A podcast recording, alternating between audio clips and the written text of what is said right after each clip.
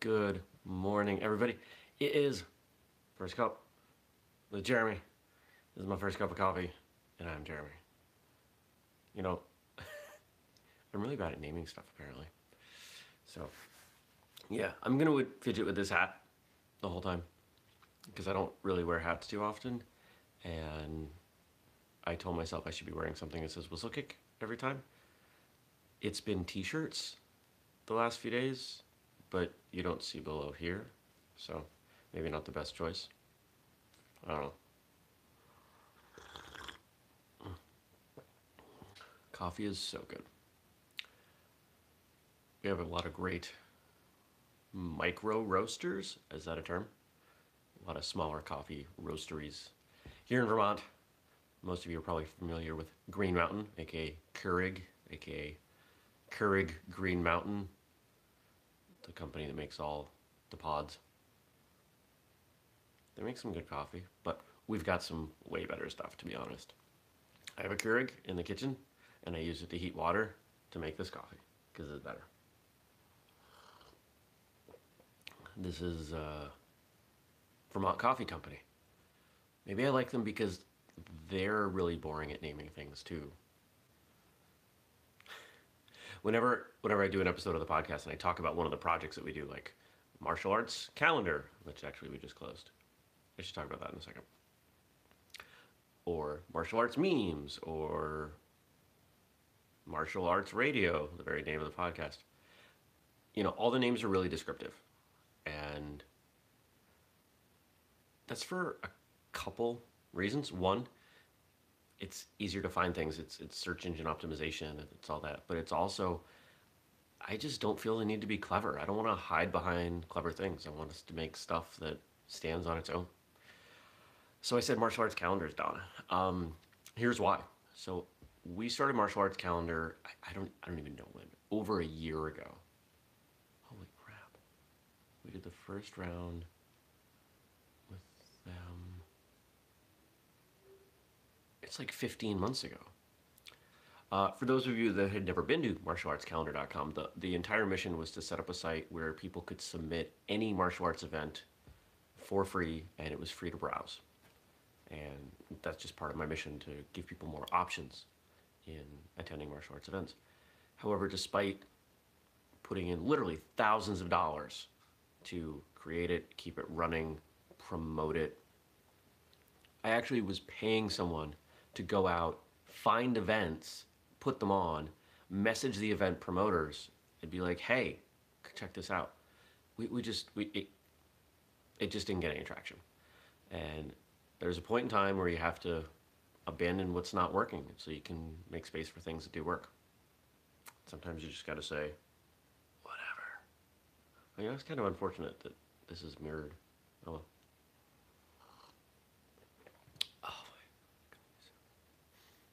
So yeah, shut that site down Friday.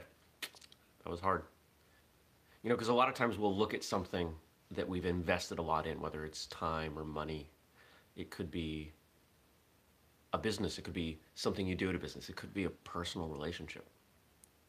And you say, you know, I've put so much into this. I can't let it go. Well, I look at it a little differently knowing what you know now, would you invest what you have invested to get to where you are? And if the answer is no, sometimes you just got to bail. There's a there's a book. Um, Renshi Lisa lent it to me. I forget the title, but Seth Godin wrote it really short. Um, the whole concept of this book is that when you start something, before you even start something, you should decide what failure looks like so you know when to step away.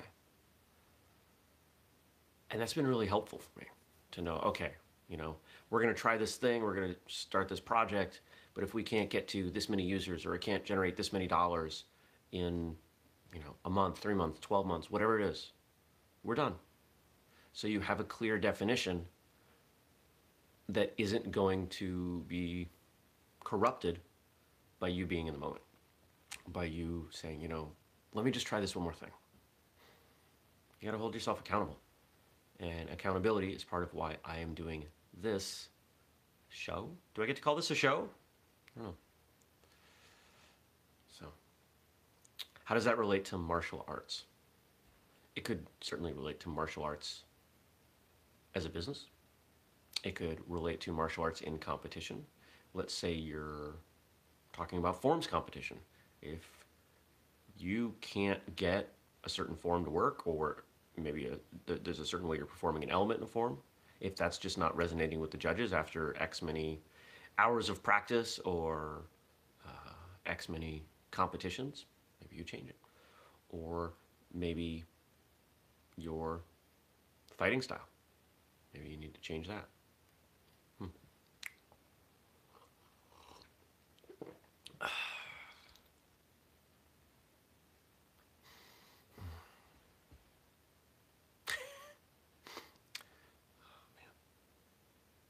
It's beautiful out.